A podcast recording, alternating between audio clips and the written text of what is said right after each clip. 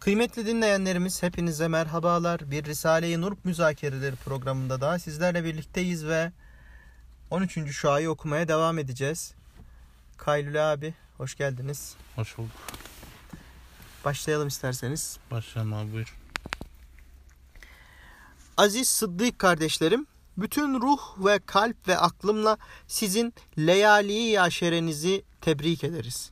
Neydi abi? Leyali aşere. Abi muhtemelen Zilhicce'nin 10 gününün geceleri veyahut Ramazan'ın son 10 günü son 10 gününün geceleri de olabilir. Bu Kadir gecesini Ramazan'ın son 10 gününde arayın.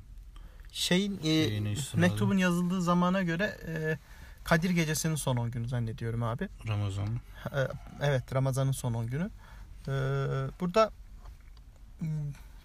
benim e, düşündüğüm şöyle bir şey var abi. Şu- bizim çocukluğumuzda Sonic diye bir oyun vardı. Şimdi de vardır muhtemelen. Siz biliyor musunuz abi? Ya. Sonic e, ne o zaman e, böyle e, PlayStation 1'de miydi? Ne neyse o Sonic e, de mavi bir karakter var. Şimdi beni dinleyenlerin zannediyorum %80'i Sonic'i biliyordur. Mavi bir karakter var. O karakter böyle e, tilki mi oluyor artık ne oluyorsa. E, onunla birlikte gidiyorsunuz. Giderken yolda altın falan topluyorsunuz. E, bazen böyle yerde yuvarlana yuvarlana falan gidebiliyorsunuz. Öyle bir oyun. Ee, oyunda giderken normalde altınları birer birer topluyorsunuz abi. Ama Hmm. bazen bazı noktalarda bir böyle bonus bölümü geliyor. Bonus bölümü gibi bir şey. İstisnasız her yer altın oluyor abi. Hmm. Oradan toplayabildiğin kadar topluyorsun. Bu mübarek zaman dilimleri de sanki Cenab-ı Allah'ın bize vermiş olduğu bonuslar gibi. Yani biz o oyundaki Sonic'sek eğer e, bu zaman dilimleri de ni de ben hep böyle tahayyül ettim bugüne kadar. Subway Surf'ta da var o ya. Neydi?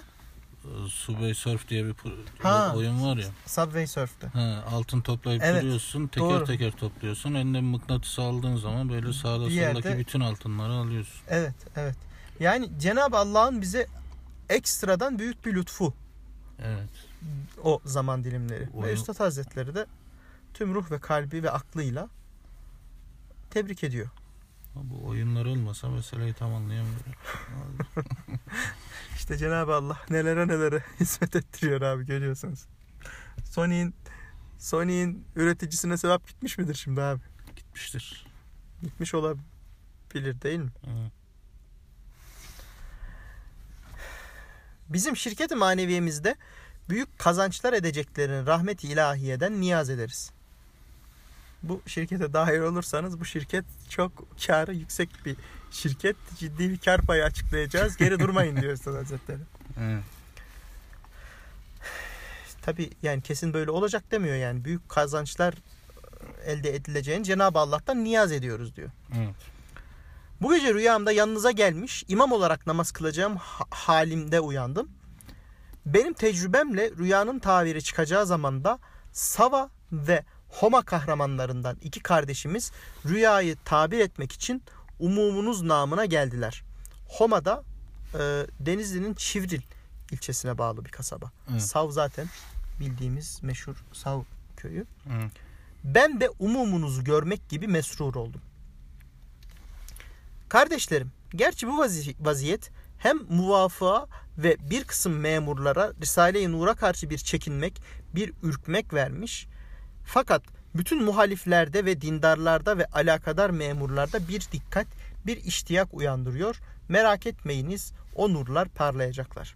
Şimdi burada e, bu mesele dediği üstadın herhalde şey yani hapisle yani Evet. hapis altında olmaları hali. Ya bunda kitle psikolojisi özellikle de memur psikolojisiyle alakalı bir şey var. Böyle herhangi bir grubun, herhangi bir etnik grubun, herhangi bir dini grubun, herhangi bir ideolojik grubun üzerine bir devlet çöktüğü zaman ister istemez o grubun reklamını yapmış oluyor. Evet. Yani nazarların o grubun üzerine odaklanması normal. Evet. Fakat insanlar sizi içten içe değerlendiriyorlar abi. Yani dışarıdan nasıl görünürlerse görünsünler.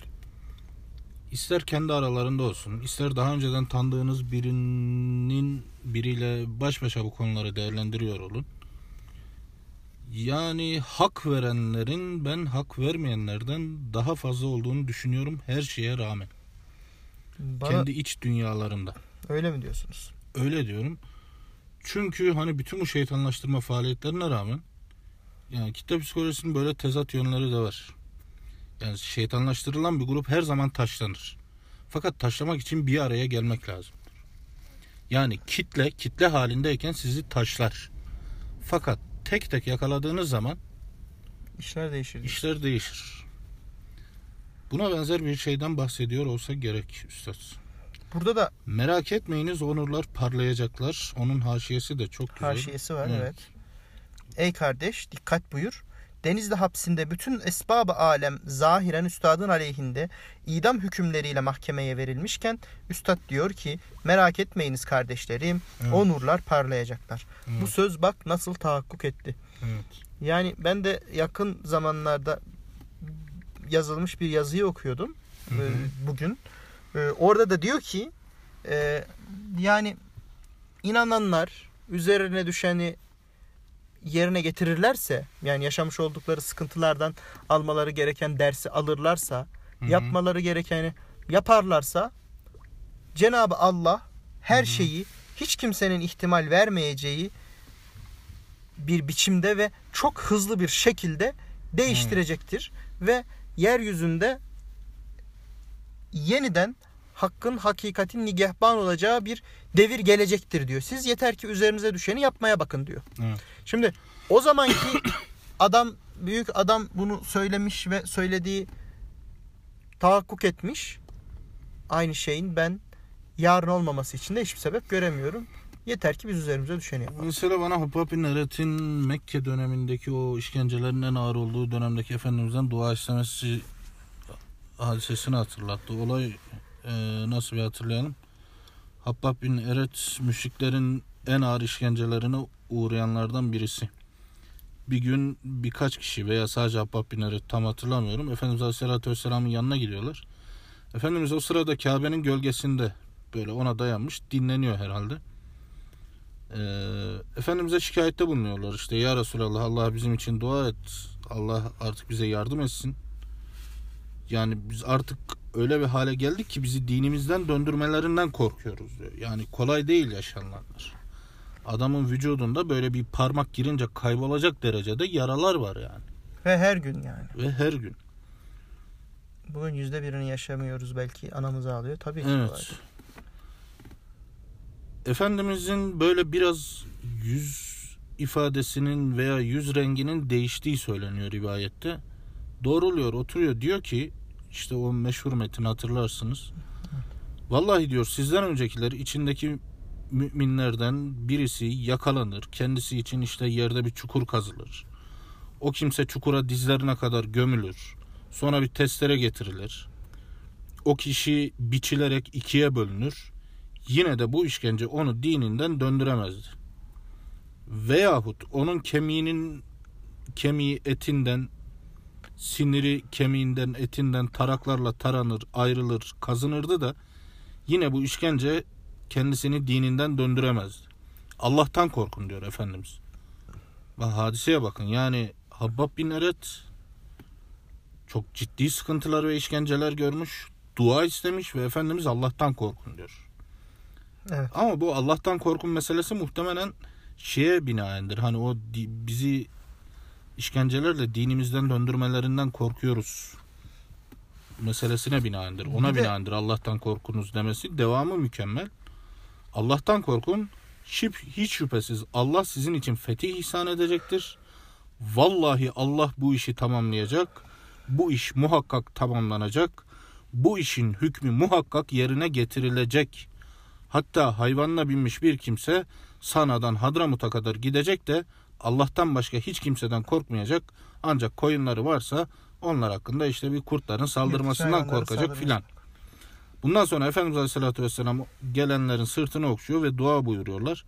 Efendimizin artık bu duasıyla bir anda onların böyle moralleri tavan yapıyordur herhalde. Bir de burada anlatanlar şey söylüyor. Efendimizin şiddetli böyle hani celallenerek bunları söylediğini anlatıyorlar. Evet. Ve e, bu celallenen insan e, yeryüzünde görüp görebileceğimiz en şefkatli insan. Yani Hı. Kendisini öldürmek için karşısında bir ordu biriktiğinde o ordu hakkında bile kendisini öldürmek için gelmişler. Amcasını öldürmüşler orada. En yakın arkadaşlarından şehit ettikleri olmuş. Kendisinin işte e, mübarek dişleri kırılmış ve o halde Efendimiz sallallahu aleyhi ve sellem açıyor elini dua ediyor diyor ki Ya Rabbi onlar beni bilmiyorlar sen onlara gazap etme bilselerdi böyle yapmayacaklardı diye dua ediyor. Bu merhametteki bir insanın Evet. bu hadise karşısında göstermiş olduğu tavır. Bu celallenmesi bize bize bence çok önemli şeyler anlatıyor. Yani bir de o dönemde ümitlenecek, geleceğe dair ümitlenecek hiçbir somut veri yok. Evet. Yani Mekke gibi bir Evet. yerde bir avuç insansınız. Böyle tek bir Allah'a inanmak davasındasınız. Yani muhtemelen 40 kişi bile değilsiniz. Sayınız en fazla 30. Binlerce kişinin arasında işte bir tırnak ucu kadar bir yer işgal ediyorsunuz. Fakat inandığınız kişi size diyor ki acele etmeyin. Allah bu işi tamamlayacak. Siz şurayı şurayı fethedeceksiniz. Bu iş şu şekilde şu şekilde tamamlanacak Diyor. diyor. Nokta. Biliyor da diyor.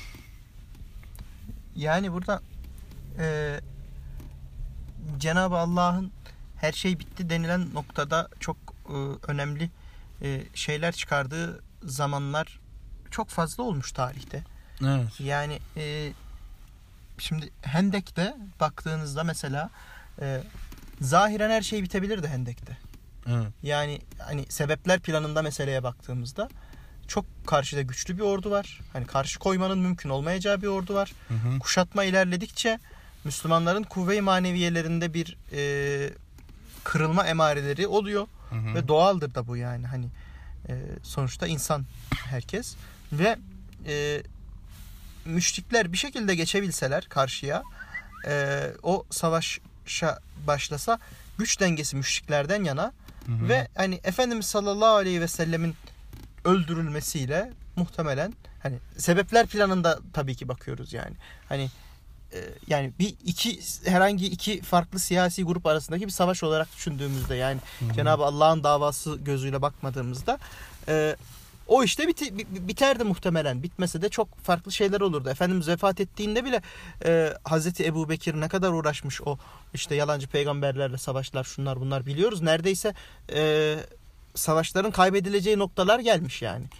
İnsanlar çünkü seviyorlar e, popüli, popülizmin peşinden gitmeyi. Hele ki öyle daha yapı tam kurulmamışken bu vefat hadisesi falan gerçekleşmiş olsaydı Allah korusun daha farklı olabilirdi yani. Hı. Neyse burada farklı bir şey söylemek istiyorum. Ama o noktada Efendimiz sallallahu aleyhi ve sellem işte o meşhur taşa vurma hadisesi bir e, taşı parçalayamıyorlar hendeyi kazarken. Efendimiz alıyor eline artık ne ne vuruyorlarsa e, ne o vurdukları şeyin adı ya kazma değil Ya kötü bir değil de. adamın soyadı da söylemek istemiyorum. neyse e, Külünk kül- kül- kül- veya külünk. künk bazı yerlerde künk de derler. Ee, Efendimiz onunla taşa her vurduğu zaman diyor ki şimdi diyor gözümün önünde işte Bizans'ı fethettiğiniz zamanları görüyorum. Şimdi gözümün önünde işte Kisra'nın saraylarını görüyorum Evet. fethetmişsiniz falan diyor.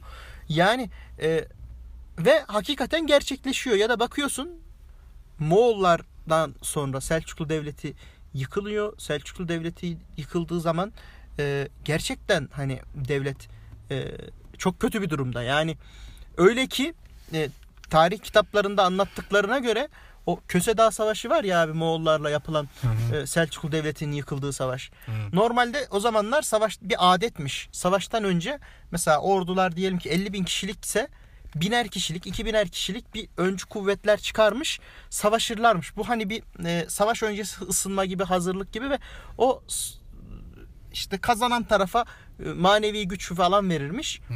O savaşı Selçuklular kaybetmiş abi tamam mı? Hı. Selçuklular o bin kişilik, biner kişinin kendi arasındaki yaptığı şeyi Sultan da o savaş kaybedilince zannetmiş ki gerçek savaş, bütün savaş kaybedildi. Hı. Başlamış geri çekilmeye. kaçmış sarayına kaçmış. Şimdi bu kadar kötü bir şey var ortada. Bu kadar kötü bir yapı var yani. Ve sultan kaçtığı için de kaçanlar olmuş. Bazı kaçmayanlar, direnmeye çalışanlar falan olmuş. Saçma sapan bir şey çıkmış ortaya. Buradan mesela Osmanlı Devleti gibi bir devlet ortaya çıkmış. Yani e, Orta Çağ ve Yeni Çağ'ın en güçlü devleti desek hani bütün tamamına baktığımızda zannedersem itiraz eden çıkmaz. Evet. Ee, en ya da etkili devleti desek yani bütün tarih boy o tarihlerin tamamı boyunca en güçlü devlet olmuş diyemeyiz ve yani Cenab-ı Allah oradan onu çıkartmış yani. Bu demek ki adetullah'ta var abi. Yani hiç beklenmedik noktada, hiç beklenmedik şekilde lütuflarla güzelliklerin ortaya çıkması meselesi. Evet. Biz Yani de bu Cenab-ı Hak'ta- adetullah umacağız Allah'tan. Dua edeceğiz ve bunun için elimizden geleni yapmaya gayret edeceğiz. yani. Abi tarihin döngüsü böyle bir şey. Ben tarihin helezonik bir şekilde ilerlediğine inanıyorum. Yani dairesel değil, çizgisel değil fakat böyle en azından değersel veya e, nasıl diyelim ya arkadaşların anlayacağı şekilde anlam bilimsel manada helezonik bir şekilde gerçekleştiğine inanıyorum. Yani meşhur bizim mottomuzdur. Tarih aynıyla değil misliyle tekerrür eder meselesi var ya. Evet. Yani değersel şeyler hakikaten tekerrür ediyor. Bundan kaçış yok. Çünkü insan doğası belli. İnsandan istenen şeyler belli. Hazreti Adem'den beri meselenin döndüğü mihver insan olduğu için insanın hikayesi her dönemde o açıdan aynı. Yani Cenab-ı Hak tarih boyunca iman ve Kur'an hakikatlerinin etrafında devlet formunu bir kale, bir zırh olarak teşkil etmiş. Fakat hani Üstad'ın gördüğü meşhur rüya var ya Ağrı Dağı infilak ediyor. Oradan anladım ki diyor müthiş bir inkılap olacak. Kur'an artık kendi kendini muhafaza edecek. Evet. Yani onun elmas hakikatleri onun bir nevi zırhı olacak. Artık İslam ve Kur'an bir devlet formu altında muhafaza edilmiyor. Ve muhtemelen bundan sonra da edilmeyecek. Bu şu demektir artık tarihte iman ve Kur'an hakikatlerini devlet formu altında koruyacak bir devlet olmayacak. Teokratik devletler dönemi bitti. İslam devlette bir hayal. Artık bundan sonra faydası değil zararı olur. O iş bitti. Bundan sonra iman ve Kur'an hakikatleri kendi kendine muhafaza edecek. Cenab-ı Hak tarih boyunca devlet formunda muhafaza ettiği için e, bundan sonra muhafaza etmeye de devam edeceğine göre farklı bir form form yaratacak demek ki abi. Evet abi. Yani kendi kendine onun icazı onun kalesi olacak diyor ya o icaz bir form yerine geçebilir. Fakat hiç e, bu korumayacağı anlamına gelmeyeceği için yani bu işin Cenab-ı Hakk'ın iradesinde ve müdahalesinden bağımsız olmayacağı anlamına da geliyor. Yani şunu demeye getiriyorum. O nurlar parlayacaklar. Bu iş tamamlanacak. Evet. Geçen e, şeyde vardı ya. Neydi o dua?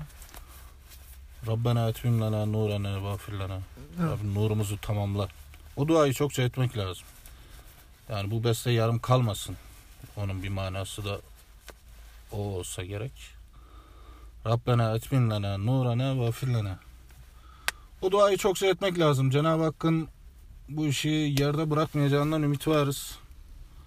Çünkü bu iş onun namına yapıldı. En azından bir yere kadar da olsa veya belli bir ölçüde de olsa onun na- namına yapıldı. Onun adına yapıldı. Onun rızası umularak yapıldı. O da kulunun minnetini almaz yani.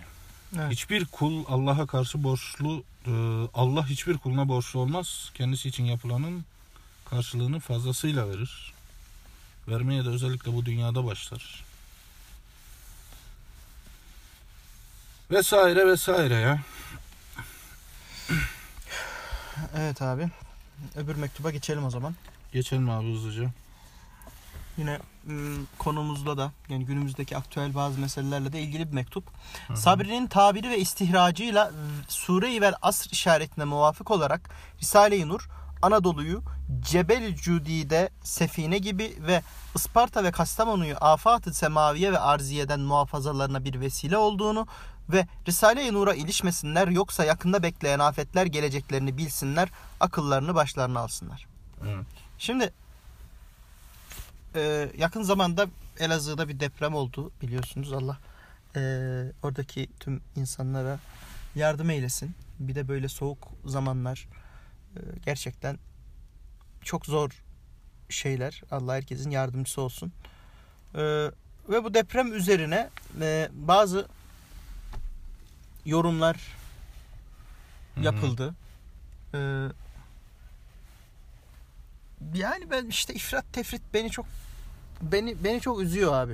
Hı hı. Yani bir ortayı tutturamama meselesi beni çok üzüyor.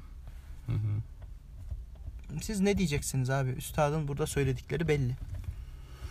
Abi Üstad her şeye ama her şeye Esma ilahi cihetinden mesela melekut cihetinden bakan bir adam. Öyle olunca bu meseleye de o cihetten bakmaması düşünülemez zaten. Evet. Yani önceki şeyde bahsetmiştik hani meseleleri obsesyon haline getirmeden Evet. eee, içlerindeki hikmet boyutlarını okumak lazım diye. Yani bu galiba biraz onunla alakalı. Bir ikincisi nasıl diyelim hani üstad bir yerde diyor ya bazı vaizlerin ifadelerinin nasihatlerinin bana tesir etmemesinin birkaç sebebi birincisi şeydi şimdikiler bu asrı geçmiş asırla kıyas ederek meseleleri tasvir ediyor ve parlak gösteriyorlar. Bu önemli bir husus. Yani geçmiş yıllarda, geçmiş asırlarda izah edilince insanları ikna edebilecek bir mesele bu asırda insanları ikna etmiyorsa o formattaki söylemler üzerine biraz düşünmek lazım. Bu bir. İkincisi yani çünkü neden öyle? Geçmişte teslim kuvvetliydi. Hani büyükleri taklit vardı. Evet. Bunlara delil ve ispat lazım değildi diyor. Şimdi herkeste hakikati gerçeği araştırma meyli uyandı. Bunlara karşı meseleyi ve iddiayı tasvir etmek yani betimlemek yetmez, tesir etmez. Yani adama diyorsun ya bu Cenab-ı Hakk'ın bir uyarısıdır. Hayır ya diyor bu bildiğin fay hattının enerjisinin boşalmasıdır filan. Evet. Yani bakış açıları farklı olduğu için o adama öyle bir şey demeye pek fazla gerek yok. Fakat hani anlatılan yerin e, meseleyi dile getirilen yerin Twitter gibi her veya televizyonlar gibi gazeteler gibi herkese açık bir yer olması da e, işi biraz zorlaştırıyor. Yani bu işlerin hakikati olsa bile çok fazla dile getirmemek gerektiğini düşünüyorum. Yani genel olarak benim kanaatim şu yönde. Yani e, Cenab-ı Hakk'ın bu tarz musibetleri bir uyarı olarak verdiğini düşünmemiz gerekiyor. Ancak e, kendimizi bu uyarının dışında tutma küstahlığına da, da bulunmamak gerekiyor. Yani Bu bence önemli bir nokta. Ama yani işte orada masumlar da zarar görüyor. İşte e, zulümden dolayı olmak zorunda değil falan gibi e, aşırı naif bakış açılarına da ben e, olumlu yaklaşmıyorum. Yani tabii ki herkes fikirlerini ifade edecek ama bu ifade ettikleri fikre katılmıyorum ben öyle Evet. söyleyeyim. Yani bu da bana aşırı naif ve meseleyi e, aşırı derecede pozitivizm etkisinde kalarak değerlendirmek gibi geliyor. Çünkü bir başka yerde yine Üstad Hazretleri e, zelzeleden bahsederken e, ya orada zarar görmüş masumların da o görmüş oldukları mesela vefat etmiş masumların şehit hükmünde olacağı o depremde evlerini, yurtlarını, barklarını kaybeden kişilerin e, mallarının sadaka hükmüne geçeceği falan gibi şeyler anlatıyor. Bunlar da muhteşem şeyler. O adam hani ceb, cebren büyük bir mükafat elde etmiş olacak yani. Ömründe kim evinin evi kadar para sadaka verir? Çok az insan verir yani. Toplumun Evet. çok küçük bir kesimi. Ama masum olan insanların öyle büyük lütuflara mazhar olacağını söylüyor. Bu aslında baktığımız zaman hani hem bu dünya hem öbür taraf cihetiyle bakınca o insan için bir şans olarak bile değerlendirilebilir. Yani o insana acımayı gerektirecek bir şey değil belki yani. Hani biz sadece bu dünya var gibi düşündüğümüz için belki iyi- yanılgıya kapılıyoruz. Ama işte yani bu adamlar bana zulmettiler, bize zulmettiler, onun için başlarına bunlar geliyor falan gibi böyle hani tek taraflı ve biraz da dediğim gibi küstahça addedebileceğim bir bakış açısına da kapılmamak gerekiyor. Abi Ama o söylemin e, bence küstahlıkla çok fazla alakası yok. Eğer bir insan öyle inanıyorsa öyle söylemesine ben mahsur görmüyorum. Fakat meselenin birden fazla boyutu var. Birincisi şu.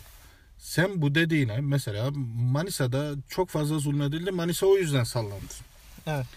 Veyahut Elazığ'da çok ciddi ahlaksızlıklar dönüyordu perde arkasında Elazığ'ın başına o yüzden geldi. Diyorsan Ee, bunu bilmenin yolu ikidir veya üçtür. Birincisi melekuta e, karşı senin bir şeyin vardır. Melekut alemini görebiliyorsundur. Gö- gözün açıktır. Hadisatın perde arkasını görüyorsundur. Oradaki hikmet tecellilerini gerçekten görüyorsun, müşahede ediyorsundur ve kendi içinde doğrulanabilir bir teoriyle bunu söylüyorsundur. İkincisi senin güvendiğin kendi duygu ve düşünce dünyanı onun sözleriyle oluşturduğun bir insan söylüyordur. Sen ona inanmışsındır. Evet. Ee, pozitif olarak doğrulama imkanın yok bir inançtan bahsediyoruz. İnanmışsındır, onu oradan aktarıyorsundur. Başka bir yolu var mıdır bilmiyorum. Şimdi mesele bunu söylerken ne amaçladı? Bir depremzede ile konuşurken onun böyle hakikatlere açık bir insan olduğunu düşünüyorsan bunları anlat. Eyvallah. Fakat karşı tarafa bir mesaj vermek amacıyla bunu söylemenin bir faydası var mı? Onu bir düşün. Bir. İkincisi meselenin ters tepme olasılığını ciddi manada düşün. Ya üçüncüsü de tanrıymış gibi hüküm vererek konuşma. Ben bunu anlatmaya çalışıyorum. Yani bir Bediüzzaman değilsen bunları söyleme. Ha. Anlattığın şeylerde yanılıyor olma ihtimalinin olduğunu da düşün. Yani. Yani dediğiniz gibi Bedu, Bediüzzaman değilsen bunları bu şekilde ifade etme. Ama genel geçer şöyle bir kural olduğunu da bu da başka bir kesime söylenmiş bir söz. Genel geçer olarak bir yerde umum zulme taraftar olursa oraya doğal afetler ve saireler istila eder diyor orayı Üstad Hazretleri. Evet. Bunu da akıldan çıkarmamak lazım. Evet. Bu da yokmuş gibi davranmamak lazım. Yani sıratı müstakim üzere olmak lazım diye düşünüyorum. Belki bunu söylüyorum ama benim düşüncem sırat-ı müstakim üzere de olmaya da bilir yani. Buna da ben açık kapı bırakıyorum. Ama kendimce sırat-ı müstakim olarak gördüğüm yaklaşım bu bu meseleyle alakalı olarak. Evet. Bunu ifade etmek istedim. Ezbere konuşmamak lazım. O iştihat edene e, hatasına bir sevap doğrusuna iki sevap vardır meselesi var ya. Evet. İçtihat etmek demek ciddi bir düşünce çabası ortaya koymak demek. Evet. Rastgele önüne gelen konu hakkında aklına gelen ilk şeyi söylemek değil. Evet. O çabayı bir göster. O zihinsel çabayı bir göster. Biraz zahmet et. Meselelerin sağını solunu altını üstünü bir düşün. Ondan sonra söyle. O söylediğin hata bile olsa eyvallah. Yani o tolere edilebilir. Fakat öyle paldır küldür 7.4 yetmedi mi gibi saçmalıklarla Evet. Bu işin kimseye faydasının olmayacağı açık. Bu musibetten biraz evvel tekrarla söylüyordum. Size de o mektuplar gönderilmişti. Şimdi aldığım haber Kastamonu civarı kalası Risale-i Nur'un matemini tutmuş gibi ağlamış ve zelzeleyle sıtma tutmuş. İnşallah yine Risale-i Nur'a kavuşacak ve gülecek ve şükredecek. Böyle de bir şey var yani bunu da kimse Evet. göz ardı etmesin. Tabii ki inanıyorsanız yani inanmıyor da olabilirsiniz bu noktalara ona da Evet. diyecek bir şeyimiz yok. Hani biz bizi dinleyen insanların bu söylenenlere genel manada inandığını düşünerek o varsayımla konuşuyoruz. Yani burada pozitif bir ilim ortaya koyma çabasında değiliz yani. Kendimiz gibi düşünen insanlarla belli duygu düşüncelerimizi paylaşıyoruz. Ya Siz- meseleyi sadece fay kırıklarına bilmem işte o e, jeolojik şeylere indirgemek bu meselenin Allah'la bir alakası yoktur demektir. Yani o mümkün değil zaten bizi dinleyenlerin öyle düşüneceğini zannetmiyorum da. Evet. Hani şuna dikkat edilmeli bence.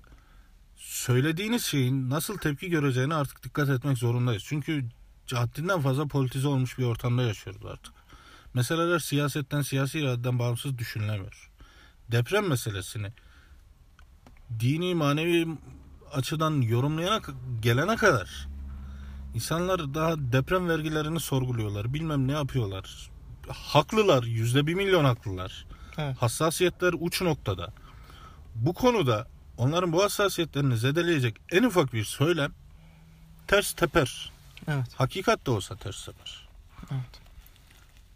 yani muhatabınız onlar ise veya öyle düşünen kişiler ise kendi aramızda bunun muhabbetleri her zaman çevrilebilir o ayrı bir şey. Size evvelki gün iki kıymetli kazancımızı yazmıştım. İkinci de yüzer lisanla dua ve tesbihat ila ahir demiştim. Noksan var. Sahihi her birimiz derecesine göre yüzer lisanla ila ahir.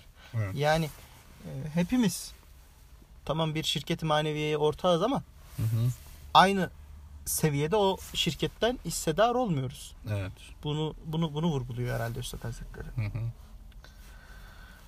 Hem ben pek çok alakadar olduğum Sava köyünden çok muhterem bir ihtiyarla ellerimiz birbiriyle kelepçe edilip geldiğimiz beni pek çok memnun edip bununla o mübarek köyün bana şiddet alakasını anladım. O kardeşime ayrıca selam ederim. Evet. Sav köyünden muhterem bir ihtiyarla Hasan dayı diye birisi. kelepçeleniyor üstadın. Çok yaşlı biri. Muhtemelen üstattan da yaşlı. O zaman da varmış demek bu birbirine kelepçeleme meselesi. Evet. Üstadın Dedik. kelepçe arkadaş. Vay be. Ve mektup bitti. Yarım saatte doldurduk. Hadi o zaman. abi. Burada programı kapatalım öyleyse. Kapatalım. Bizi dinlediğiniz için teşekkür ederiz. Allah ebeden ve daimen razı olsun. Görüşmek ümidiyle.